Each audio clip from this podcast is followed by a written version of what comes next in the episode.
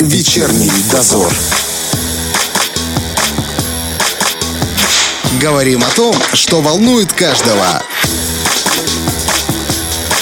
На Первом радио.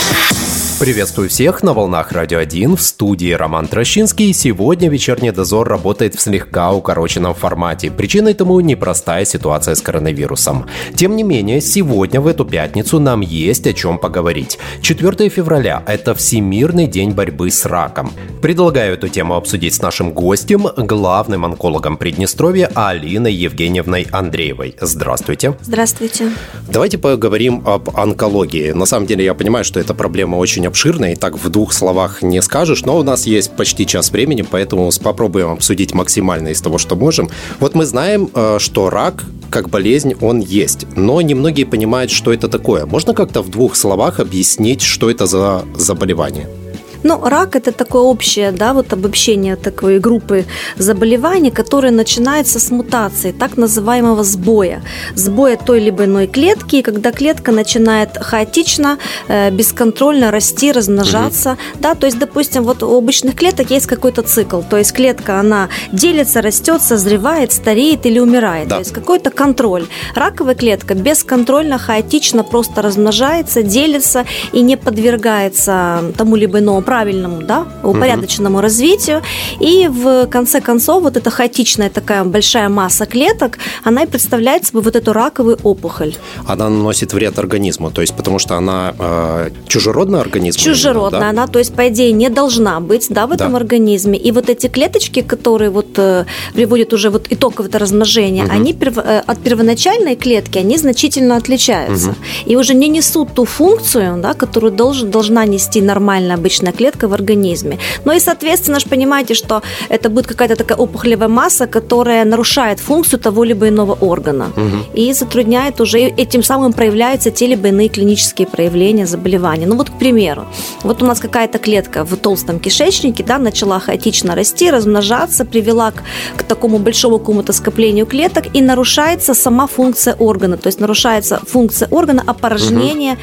да, вот этих каловых масс. Поэтому и происходят те либо иные основные э, симптомы в виде запоров, поносов, каких-то прожилок крови со стулом, что должно насторожить пациентов и привести их к врачу для дообследования. То есть, получается, эти клетки из-за того, что они вот неконтролируемо растут, то они потом вообще повреждают орган и происходит его, по сути, отказ, можно сказать. Ну да, да? со временем. И да. еще получается, что эти клетки могут распространяться на другие органы, вот это метастазы называется, Да, правильно? током крови, то есть попадает в кровеносное так. русло, в лимфатические сосуды, и они разносятся по всему организму, организму, только медицинский термин метастазирует, а вот э, там, где они оседают в тех угу. органах, там уже получается метастазы. А если я не ошибаюсь, есть еще рак крови.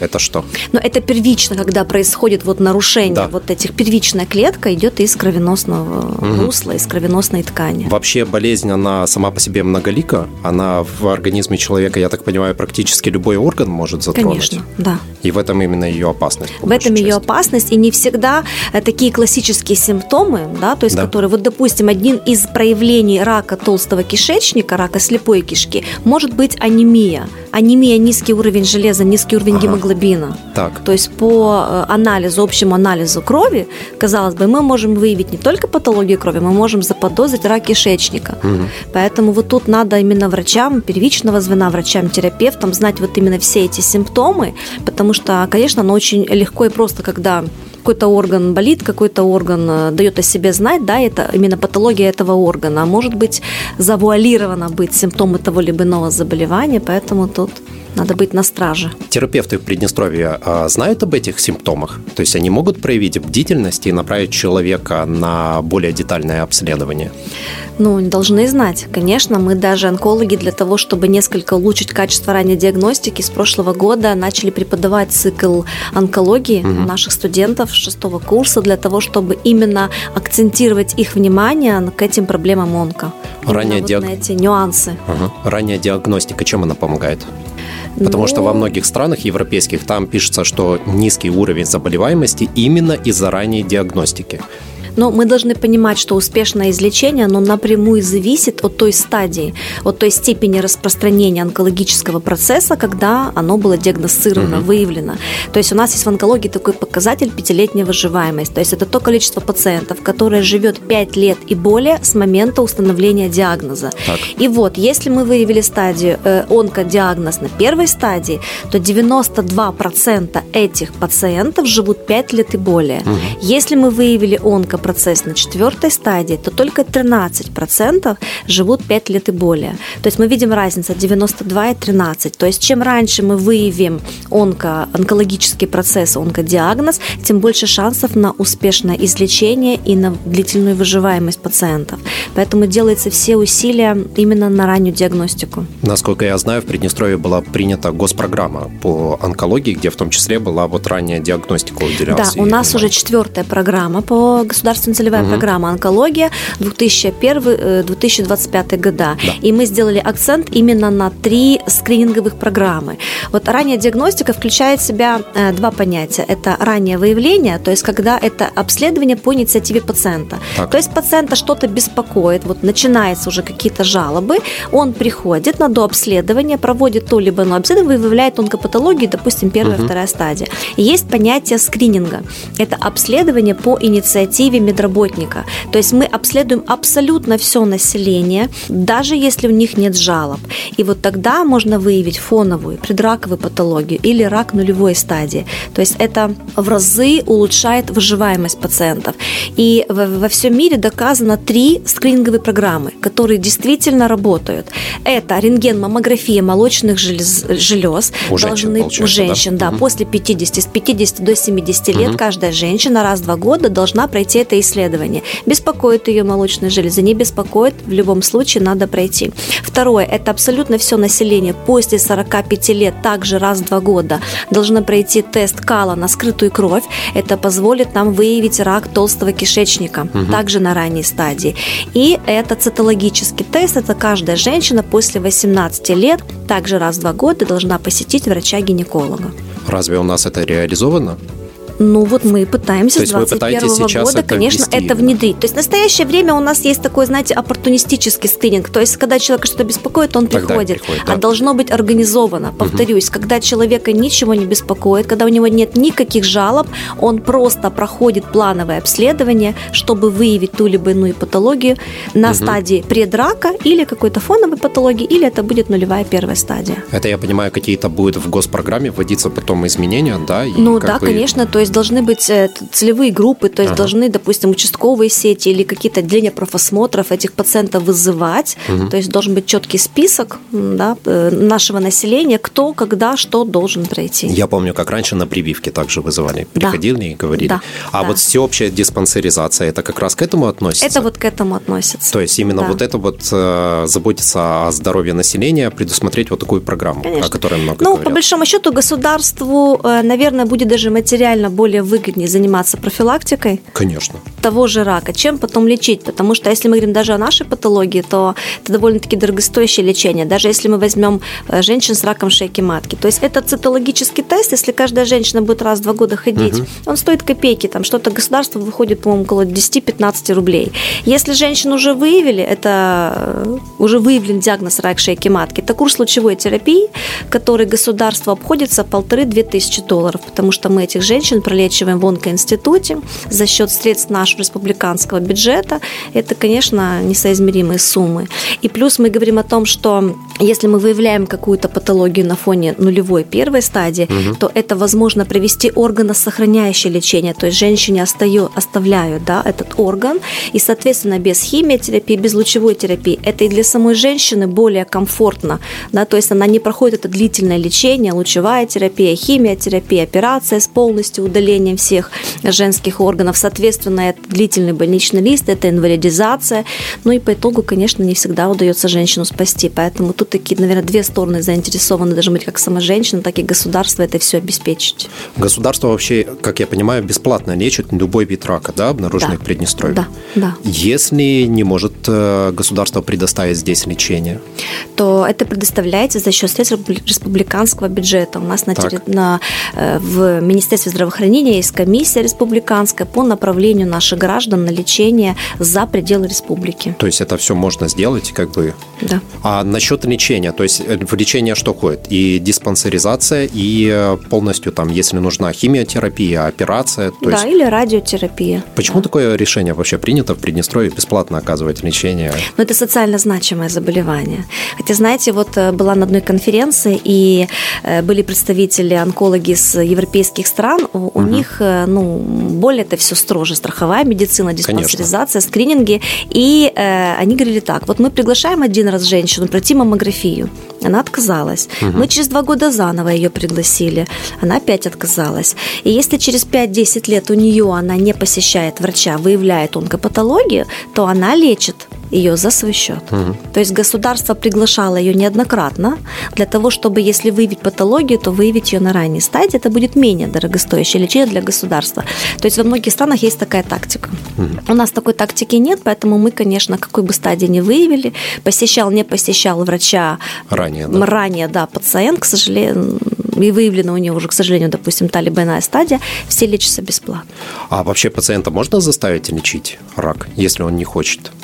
Э, наверное, скажем так, его надо убедить лечить. То есть мы всегда взвешиваем все за и против с пациентом, угу. с родственниками. Мы проговариваем, что ожидает пациента в случае, если он не будет проходить угу. лечение, и в случае, если он его будет проходить. Конечно, если там уже возрастной пациент, очень большой букет сопутствующей патологии, сопутствующих заболеваний, если там уже распространенная стадия, мы понимаем, что наше лечение э, не намного продлит жизнь, а ухудшит качество жизни, то, конечно, мы да, совместно принимаем решение решение, стоит лечить или не стоит. Вот очень сейчас есть такой термин э, качество жизни. Да. То есть мы должны понять, что если мы продлеваем человеку жизнь на 2-3 месяца, не более, но эти 2-3 месяца он проводит в э, ухудшая качество своей жизни, то, наверное, надо подумать, стоит ли ему это предлагать. А в Приднестровье вообще много пациентов с онкологией? Ну, на сегодняшний день у нас около 12 тысяч, чуть более 12 тысяч пациентов с диагнозом рак. Это... На учете у врачей-онкологов по всей республике. Это вообще в масштабах страны высокий показатель? Ну, это примерно 2% населения страны. То есть, если мы берем с такими же цифрами, сравниваем Российская Федерация, да. Республика Молдова, это примерно одинаковый процент. Но вообще можно говорить о том, что это какая-то, не знаю, ну что-то опасное для государства, да, то есть то, на что нужно обратить внимание, это болезнь, или это, знаете, как говорят многие, вот в пределах нормы это заболевание, и поэтому ну, наверное, знаете, как говорят, что доказано, почему идет рост заболеваемости онкологии во всем мире. Так. Два фактора. Это увеличение продолжительности жизни. А это как влияет? Подождите. Конечно, сейчас объясню. Увеличение Хорошо, продолжительности жизни и улучшение качества диагностики. То угу. есть даже, вот всегда приводила даже студентам пример, э, уже в республике тружусь более 10 лет, когда я только приехала, трудоустроилась, у нас был компьютерный томограф, один в нашем республиканской клинической угу. больнице. То есть туда попасть, это, это надо было прям очень большие иметь показания. На сегодняшний день компьютерный томограф имеется практически в каждом районе. Да, то есть качество диагностики реально улучшается. Угу. Продолжительность жизни. То есть есть очень много факторов, которые вызывают онкопроцесс эм, у человека. Это генетический фактор, это и экология, это и какие-то травмы, и вирусы.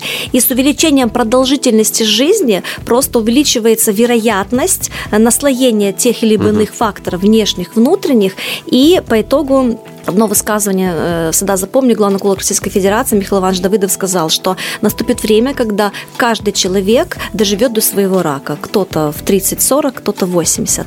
И даже если мы берем вот по нашей статистике совокупная максимальная заболеваемость наших пациентов, то есть это больше 23% вот всего, кого мы выявляем, это население 75 и старше. То есть старше.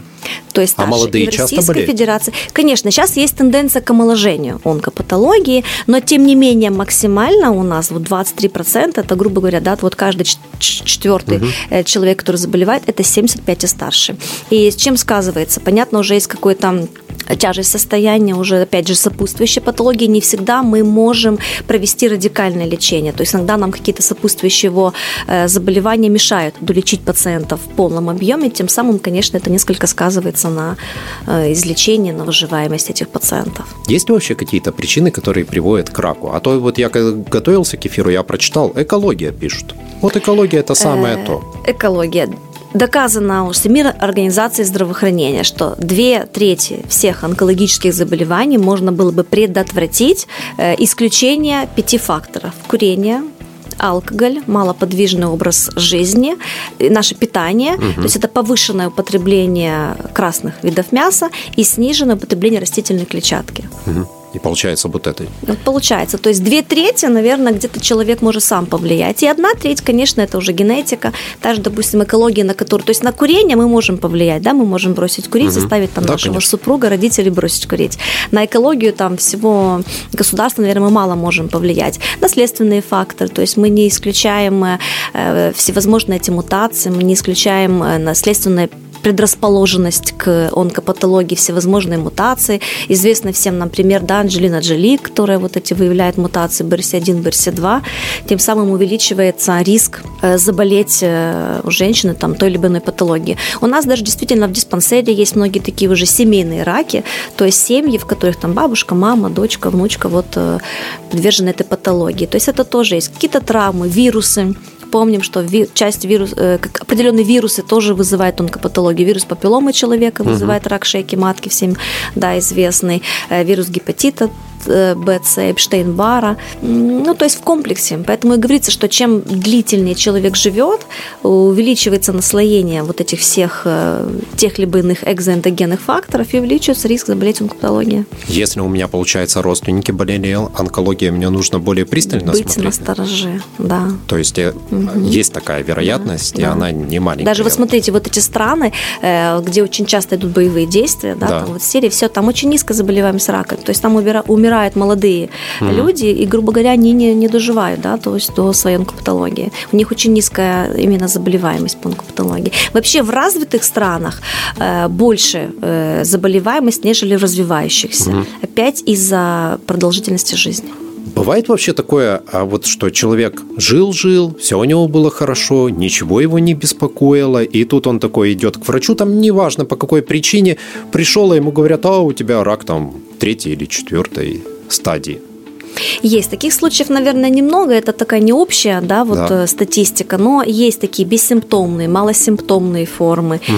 или м, те формы, которые, может быть, знаете, как человек уже так привыкает к этим симптомам. Вот, допустим, патология легких развивается у курильщиков. То есть вроде бы был какой-то кашель, какая-то дышка, но они это связывали с, кашель, с кашлем курильщика, да, с каким-то да. таким хроническим бронхитом. И он говорит, да, вроде бы я уже кашлю, но как будто уже свыкся угу. с этим симптомом, с этим состоянием, поэтому его ничего особо не смущает начала. Э, есть. Но зачастую, конечно, есть те либо иные клинические проявления, на которые стоит обратить внимание. Например?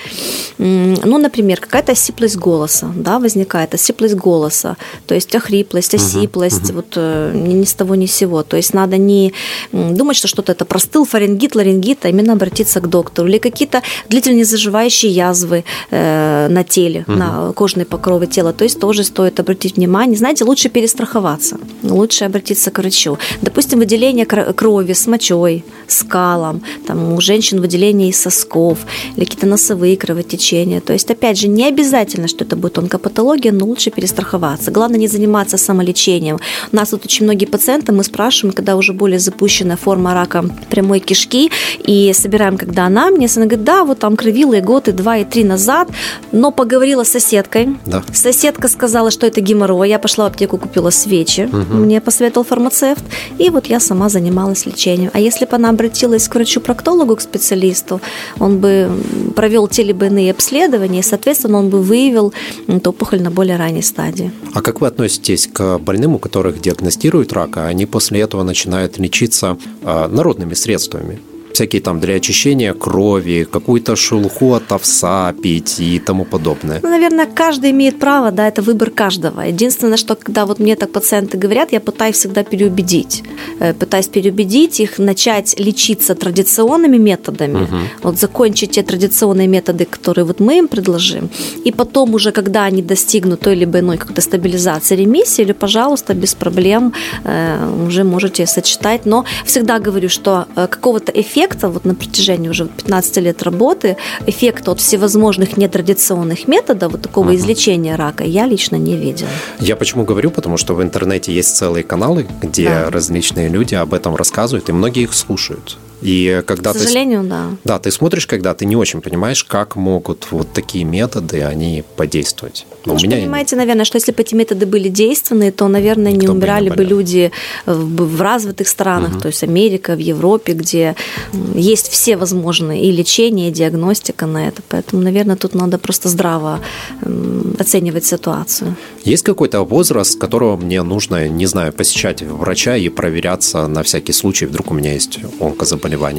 Ну, я вот так думаю для себя, э, что, наверное, уже после 40 надо задуматься. Особенно если в роду, в поколениях угу. есть много онкозаболевших, то, конечно, лучше, лучше перестраховаться, лучше пройти обследование кому ходить мужчине, а кому ходить женщине, именно к каким специалистам. Вот прям точно нужно посетить вот этих. Но если мы говорим о женщине, то это обязательно врач-гинеколог, угу. потому что он исключит онкопатологию женской половой сферы и молочной железы. Разве не рекомендует женщинам раз в год посещать гинеколога? Ну, сейчас мы проговариваем, что раз в два года. Раз в два То есть, года. если это ага. грамотный осмотр, взятием Все. шейки, в Европе вообще раз в три года осматривают угу. женщин.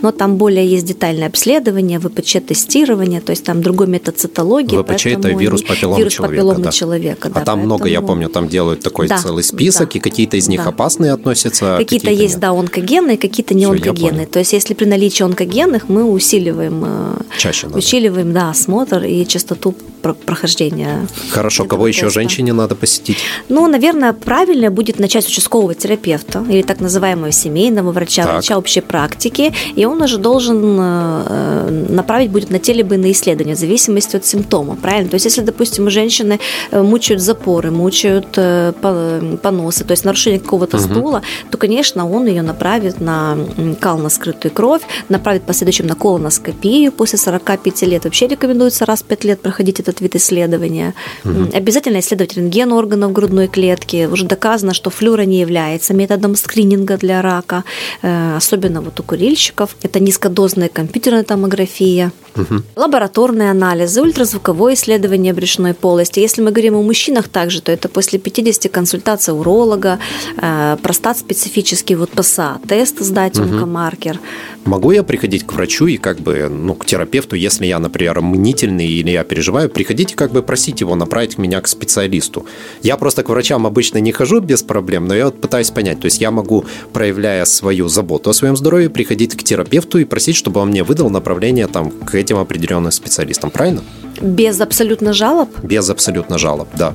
Но, наверное, вот без жалоб все-таки вот эти три скрининга, про которые я проговорила. Все, Если мы говорим понял. про мужское население, то да. это, да, кал на скрытую кровь. Если мы говорим о женщинам, то это рентген-маммография и цитологическое исследование. Но, опять же, не э, забывая про флюорографии угу. легких. Ну, я так понимаю, что если программа диспансеризации все-таки заработает, то тогда можно будет это и не делать, потому что будет делать Конечно. это одинак... Э, обязательном Конечно. порядке. Давайте немножко поговорим о лечении. А вообще в Приднестровье хватает лекарств на всех пациентов? которые болеют раком?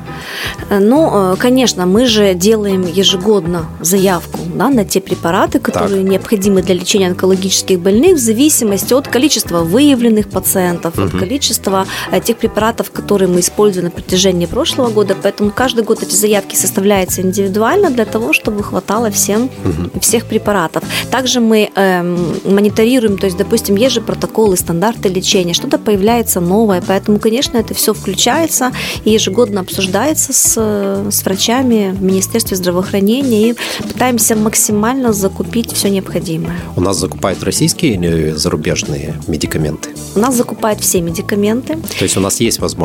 Я знаю, что, например, в России некоторые медикаменты закупить нельзя из-за рубежа, они запрещены. А Нет. у нас как?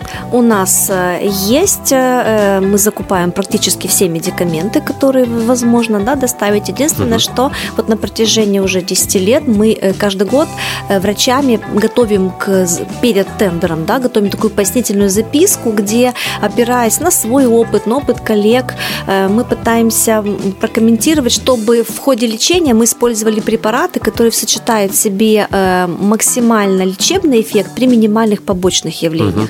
Особенно, допустим, э, основываясь то есть, на тех либо иных каких-то определенных э, производителях.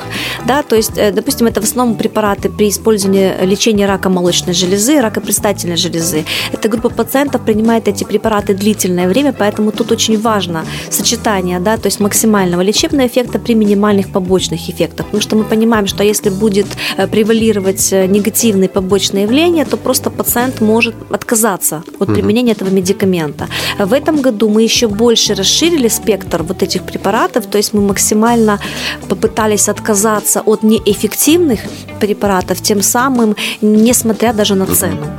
То есть если раньше больше всего опирались по низкой цене, закупались препараты, то есть на сегодняшний день мы смотрим на их эффективность. Я а, слушал интервью с одним из онкологов из России. Я сейчас не помню в какой центр, но куда отправляются со всей России, вот в Москве.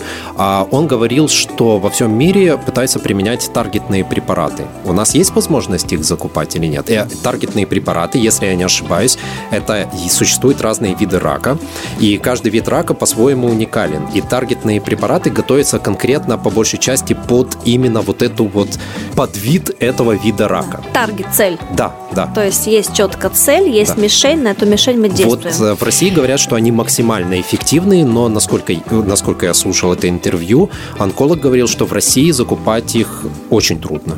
Практически очень невозможно. трудно ввиду их цены. Ага, то есть, то есть это очень, очень, э, да, э, дорогостоящие препараты. И э, видите, то есть тут для того, чтобы понять, какая, какой нужен таргетный препарат, да. вот надо найти вот эту таргет, эту цель, это орган-мишень. Угу. То есть до этого надо пройти исследование на мутации, на выявление той либо иной цели, чтобы потом на нее нацелить эти препараты. Это иммунная терапия, угу. таргетная терапия. Поэтому в настоящее время, конечно, препараты эти у нас не закупаются, но мы уже, скажем так, сделали такой первый, первый этап к этой таргетной терапии. Э, мы начали лечение, персонализированное лечение пациенток с раком молочной железы. То есть тоже подтипов рака молочной железы очень много.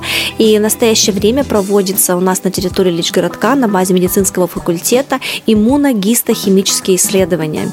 Как я говорю женщине, мы будем лечить не просто рак молочной железы, а будем лечить именно рак вот Который, ваш, да. да, ваш молочной железы. Выберем тот ваш подтип и будем именно нацеленно лечить именно эту патологию. Потому что есть опухоли, которые, если мы говорим в частности о молочной железе, э, не нужна химиотерапия, нужна только эндокринотерапия. Есть, которым нужна химиотерапия, но в таком, скажем, легком режиме, да, то есть есть кому нужно 8 курсов, есть кому 12. И чтобы вот это правильно подобрать, то есть это, наверное, не совсем таргетная терапия, но тоже какая-то персонификация, то есть мы лечим именно опухоль индивидуально вот этой пациентки, которая есть. Я думаю, что следующая ступень, мы обсуждали с коллегами, работниками этой лаборатории, что, наверное, следующая ступень это уже будет более э, другие, да, более углубленные вот эти таргетные исследования, чтобы потом к этим, при выявлении тех либо иных мутаций, уже целенаправленно закупать эти препараты и лечить пациентов именно этими средствами. Этими средствами, да, да. Зачем вообще, э, такой отчаянника вопрос, зачем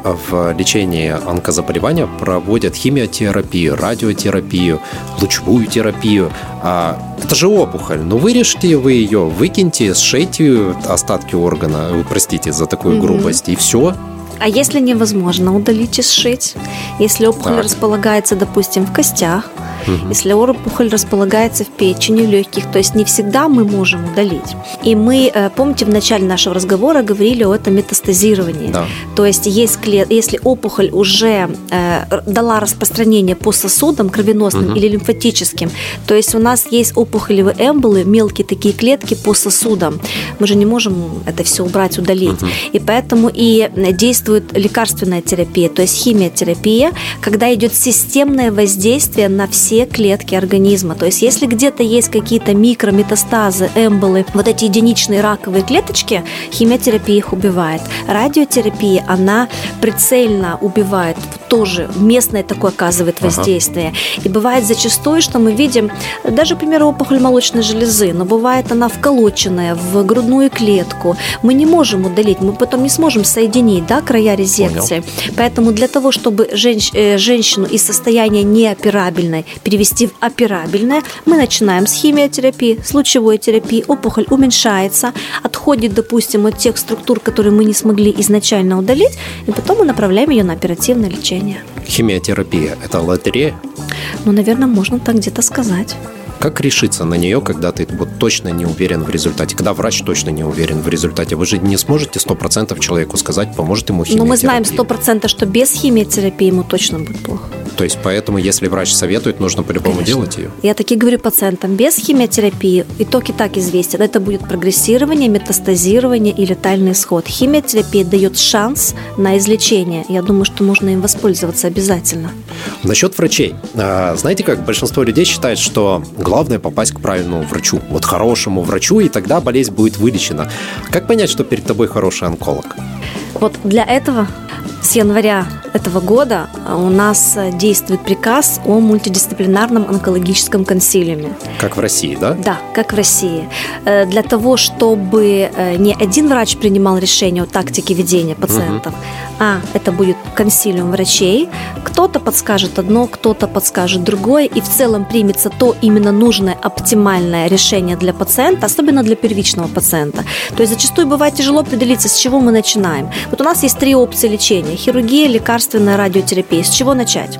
Как будет лучше для пациента? И вот для этого и во всех клиниках, абсолютно крупных клиниках, специализированных онкологических, все первичные пациенты обсуждаются на онкоконсилиуме. Угу. И вот для того, чтобы пациент не сомневался, к какому врачу он попал, каждый пациент у нас будет обсуждаться всеми врачами на этом консилиуме, для того, чтобы была выработана правильная, оптимальная тактика ведения этого пациента, и у пациента не было м, сомнений, что то, что рекомендовали, это верно. Угу. Ну и, наверное, мы, врачи, понимали, что действительно вот ту тактику, которую мы выбрали для этого пациента, она оптимальна. Причем мы включили в этот консилиум наших коллег из онкоинститута, радиотерапевта, учитывая, что у нас нету этой опции лечения, чтобы угу. пациента не гонять в онкоинститут, да, в Молдову. То есть радиотерапевт проконсультирует и скажет, да, действительно, тут нужна лучевая терапия, или мы к этому виду лечения вернемся, там, допустим, после оперативного лечения. И также нам помогают коллеги из Российской Федерации, это наши коллеги, которые ранее работали в нашей республике, теперь тоже вот мы выходим в таком онлайн э, телемедицинском да, консилиуме, обсуждаем их, э, советуемся и приходим. Ведь точка у нас одна итоговая, да, это пролеченный Помочь. пациент. Да. Помочь пациенту пролечить его, радикально пролечить. А пациент сможет присутствовать на этом консилиуме? Но если есть необходимость, то, конечно. То есть бывает ну, мало зачастую... ли вдруг он, знаете, как сомневается, и он там начитался в интернете очень умный и хочет послушать, что говорят другие умные Без проблем, люди. конечно, если есть такое желание. А, очень сильно, мне кажется, а, в проблеме лечения онкологии стоит вопрос а, психологический. Кто-то работает с пациентами именно вот в плане психологической поддержки? Да, мы эту тему э, давно поднимали. У нас уже на протяжении четырех лет в онкологическом диспансере работает психолог. Угу. Психолог, который работает как с пациентами, так и с родственниками, потому что бывает зачастую надо больше оказать психологическую помощь э, родственникам, родственникам. особенно после утраты, после смерти пациента. Это практика тоже такая мировая, вот эта психологическая помощь. И, знаете, зачастую бывает онкологу нет времени на приеме вот именно просто поговорить. Угу. То есть настолько насыщенный график, что вот мы занимаемся лечением, а бывает пациенту надо просто сказать, что все будет хорошо, как-то его психологически настроить. И для этого вот работает психолог Хватает и в онлайн-режиме. Хватает, потому что как-то вот у нас зачастую пациенты, знаете, боятся. Вот у них психолог стоит э, равно психиатр, и очень многие говорят, я, я сама смогу, я сама э, справлюсь, а у самой а у самой глаза полные слез. Поэтому даже вот эм, я, как врач, практикую. У нас есть дневной стационар, где мы проводим химиотерапию да. в, в поликлинических условиях. И зачастую говорю психологу, чтобы она туда пришла, и там так аккуратно, невзначай поговорила с теми или иными, и она уже посмотрит, кому действительно нужна угу. помощь. Сам пациент тоже поймет, что действительно не так-то это и плохо, да, поговорить с психологом. И вот как-то вот так они вот знакомятся, начинают, и потом уже дальше работать, им решать, работать или не работать. А если позволите, я немножко прорекламирую. У нас в прошлом году был эфир с службой психологической поддержки онко, угу. онкобольным а, из России. Это «Ясное утро». Они а, как раз рассказали угу. о том, как оказывается психологическая помощь. И если вас заинтересует, вы, во-первых, можете зайти переслушать наш эфир. Он, наш, он есть у нас в нашей группе в Фейсбуке и в наших подкастах. А во-вторых, у них онкологическая помощь, то есть психологическая поддержка, оказывается бесплатно. Вы можете с ними связаться по скайпу, вайберу, телеграмму, любой соцсети, которая вам подходит, и они вас проконсультируют, помогут. И мне кажется, там очень грамотные люди работают. Да, поэтому... конечно, спасибо, да. А вам самим приходится психологом выступить? Зачастую, конечно. Что самое тяжелое, когда приходят э, э, пациент и когда приходят родственники? Сказать диагноз. Привираете в диагнозе? Пациенту, ладно, родственникам, я понимаю, родственникам, скорее всего, нет, а пациенту? Ну, иногда приходится как-то, может быть, не, при, не привирать, а может быть, как-то не досказать. То есть, например, никогда не говорю впрямую, вот у вас рак да, то есть у вас выявили злокачественную опухоль, то есть как-то вот этого слова, наверное, надо пытаться избежать. Э, злокачественную опухоль надо продолжать лечение. Вообще, я считаю, что пациент должен знать свой диагноз. Вот это очень неправильную тактику выбирают некоторые врачи, когда родственникам говорят, а пациенту не говорят. Ведь у нас э, в законе об охране здоровья граждан приписано, что э, родственнику мы можем рассказать при, при согласии пациента. А может, пациент не хочет, чтобы его родственники знали его диагнозы. Угу. А пациенту говорить надо, потому что надо решить какие-то свои юридические моменты, юридические свои дела, чтобы потом не было каких-то да, таких моментов после его смерти. Поэтому... Да и просто неприятных сюрпризов, когда человеку не договорили, а да, там оказывается да, все серьезно. Да, у нас была такая ситуация, когда э, был паци... Э, он сейчас живет, пациент рак предстательной железы, метастазы в кости. Тоже побоялись ему сказать, сказать, что у него вот аденома, остеохондроз, э, и получается, что прошло около 4-5 лет лечения, стране он живет. То есть, по большому счету, это большая заслуга uh-huh. онколога, да. Рак предстательной железы, четвертая стадия, 4-5 лет пациент живет. Но наступил какой-то момент, когда у него состояние ухудшилось. И он приходит очень агрессивно настроенная, говорит, ну что ж вы эту аденому не можете вылечить, вот у меня сосед вылечил аденому у уролога, а вы бы тут меня лечите, лечите и все хуже. А знал бы, наверное, он о своем диагнозе, было бы другое отношение, наверное, к врачу, может быть, к себе. И некоторым, знаете, если неправильно проговорить, что у него онко, а там сказать, что какая-то там полипчик или что-то, он не совсем, может быть, серьезно отнесется к своему патологии. Думает, ну, раз не онко, не горит лечение, приду через год, через два. Поэтому вот это тоже момент, наверное, надо учитывать и проговаривать. Говорить надо правду. Сейчас а, во время пандемии коронавируса как-то нарушилась работа онкоцентров наших? Ну, если мы говорим именно об онкоцентрах, то не да, нарушено. РКБ у нас есть. Нет, не нарушено, оно и нигде не нарушено. В Российской угу. Федерации мы мониторировали, Республики Молдова, то есть максимально, даже если какие-то плановые другие операции от, от, э, отменяли, то наши, мы всегда работали. Единственная проблема с выявляемостью. Угу. То есть понимаете, что когда мы говорим всему населению максимально находитесь дома, меньше посещайте какие-то да, да, различные заведения. Различные заведения, то, конечно, да. они уже не так часто приходят на телебны и профосмотрен. То есть что-то, если их беспокоит, они пытаются максимально оттянуть это время и находиться дома. И, конечно, несколько у нас увеличилась запущенность. Вот и в прошлом году, и в этом. А наличие онкозаболевания, оно является противопоказанием к вакцинации от коронавируса? Нет, наоборот. Мы наших пациентов, наоборот, э, призываем обязательно вакцинироваться, потому что как раз получается, что он начинает, когда лечение, он, наоборот, вдвойне больше да, посещает те либо иные uh-huh. лечебные учреждения. Это многочисленные курсы химии, терапии, операций. И, конечно, если он будет вакцинирован, то это будет в разы лучше такая история. Я, извините, я ее задам, ты прочитал в интернете, значит, что человека вакцинировали от коронавируса, а у него за месяц развился рак, и э, убил человека, просто говоря. Рак может вообще хоть какой-то развиться за месяц? И уж тем более от вакцины. Ладно, я не буду спрашивать угу. про вакцину, но вообще возможно развитие рака именно за месяц? Вот мы начали тоже нашу беседу с того, что что такое рак, да, это берет какая-то одна клеточка в да. организме, начинает делиться. То есть, понимаете, вот это размер одной клетки, да, и какой-то опухоли. То есть, это должны пройти года. То есть, это от двух и более лет. Угу. Поэтому просто, может быть, он наступил вот тот момент, да, когда рак проявил себя, и это совпало да. с, со сроком или временем вакцинации. Но нельзя сказать, что вот за опухоль. Я всегда говорю, что не просыпается человек с раком. Угу. То есть это, этому предшествуют длительные какие-то фоновые, воспалительные, предраковые заболевания.